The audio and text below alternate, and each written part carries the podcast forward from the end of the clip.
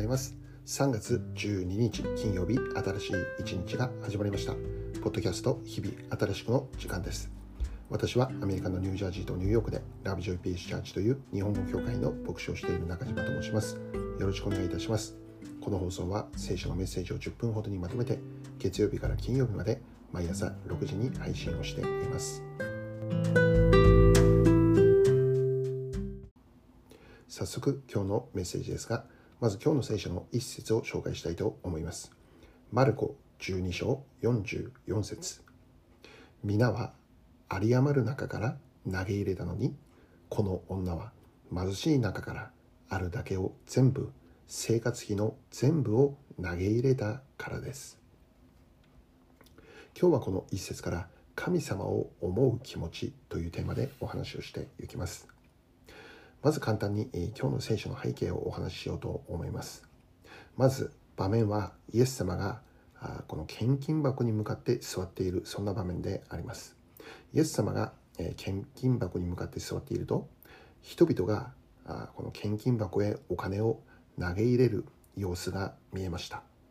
多くの金持ちが大金を投げ投げ入れていたということでした。しかしそこに一人の貧しいやもめがやってきました。貧しいやもめも献金を投げ入れるのでありますけども見てみるとレプタ銅貨を2枚投げ入れたということなんです、え、このレプタ銅貨2枚というのは、え、1コドラントに当たると、まあ、聖書に書いてあったんですね。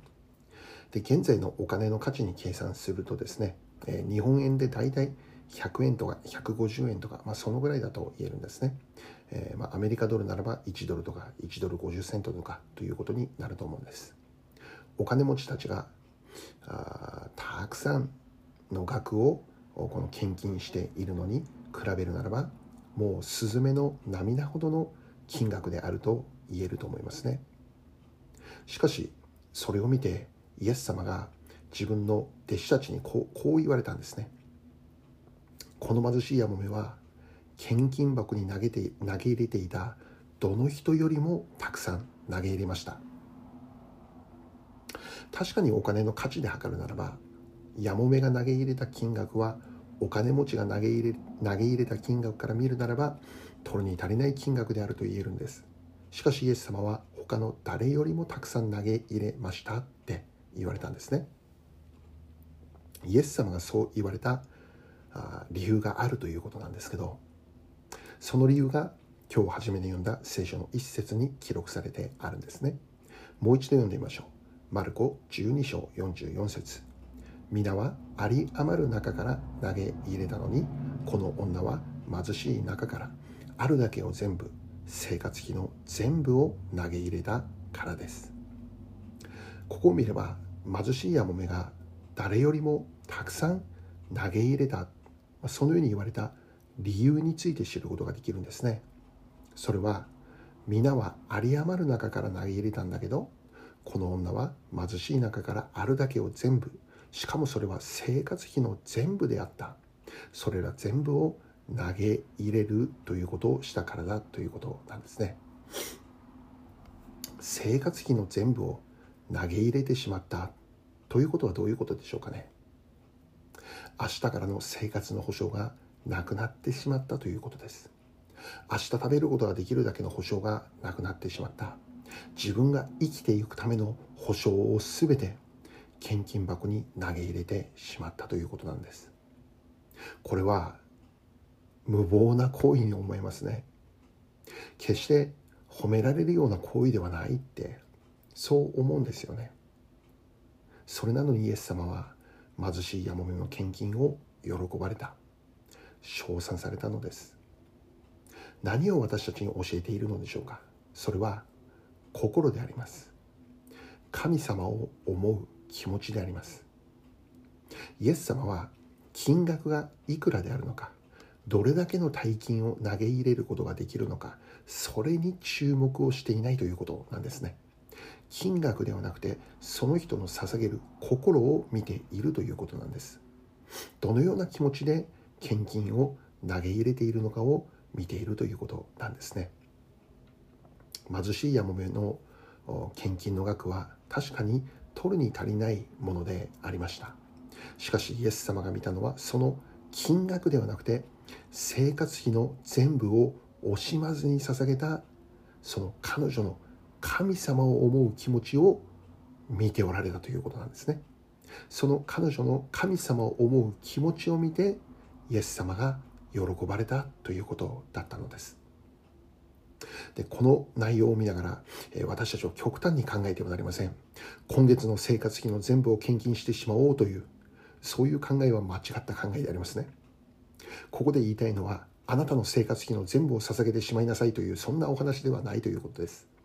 重要なのでもう一度言います。神様が願っているのはどれだけ高い金額を捧げているのかではないのですね。神様が求めているのはあなたの神様を思う気持ちであるということです。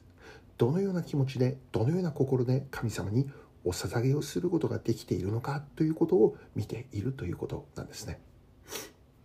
もっと言えばこれは献金のことだけを言われていることではなくて普段の生活の中でどれだけ神様を思って生きることができているのかということを教えています。例えばあまり余る時間の中から神様のためをための時間を抽出するということではなくてどれだけ忙しくても他にやらなければならないことがたくさんあったとしてもそれでも神様のための時間を抽出するということに神様を思う気持ちが現れているのではないかってそう言えるわけなんですね。どれだけ忙しくても他にやらなければならないことに溢れていたとしてもそれでも何にも増して神様に祈りを捧げる時間神様の御言葉を聞く時間を最優先に考えている神様との交わりの時間が何よりも重要な時間であると考えて実践をしていくということですね他の全てを置いてでも神様との交わりをまず大切にする。神様との交わりから一日を始める。そして神様との交わりで一日を置いていく。このような態度から神様を思う気持ちというものが現れていくのではないかなってそう思うんですね。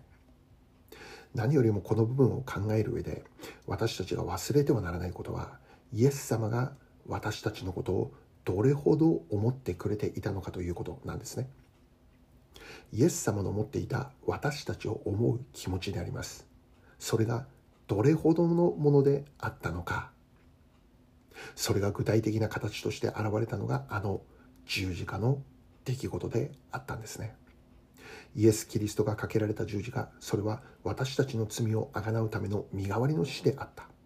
本来ならば受ける必要のなかったものを私たちのことを思う気持ちがあふれその思いがその気持ちが具体的に十字架の死という選択へと導いたんです。私たちを思うあまり私たちを愛するあまり本来罪人である私たちが受けなければ受けなければならなかった十字架という刑罰をイエス様が身代わりとなって一手に引き受けてくださったんだ。私たちを思う気持ちが十字架に向かうというそういう選択に具体的に現れていったんですね。今日私たちはもう一度考えてみるのです。神様を思う気持ちがどのような形で私たちの生活の中に現れているのだろうか、まあ、私も親になってみて分かることでありますけども子供を思う気持ちって本当に強いんですよね。具体的にその気持ちを表すことが私が子供のことを思っている以上にできていなかったとしてもしかしこのような子供を思う気持ちというものを持ち続けていくって本当にまず大切なことなのかなって思わされています。神様を思う気持ちが大切なんです。レプタ銅貨2枚を捧げた貧しいヤモメは普段からどのような気持ちで神様に向かっていたんでしょうかね。私たちも普段の生活の中でどのような気持ちで神様に向かうことができているだろうか。神様を思う気持ちが具体的な形となってしかもそれが自然に現れていくのだろうと思うんですね。今日も皆様の一日が神様を思う気持ちで溢れますように願っているのであります。最後にお祈りいたしましょう。愛する天の父なる神様。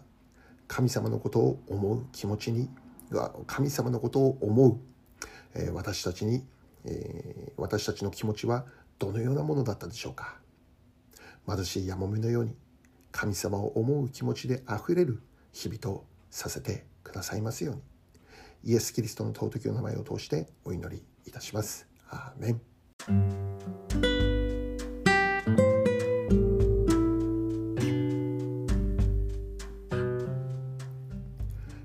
こまでになります。良い一日をお過ごしください。ではまた来週月曜日です。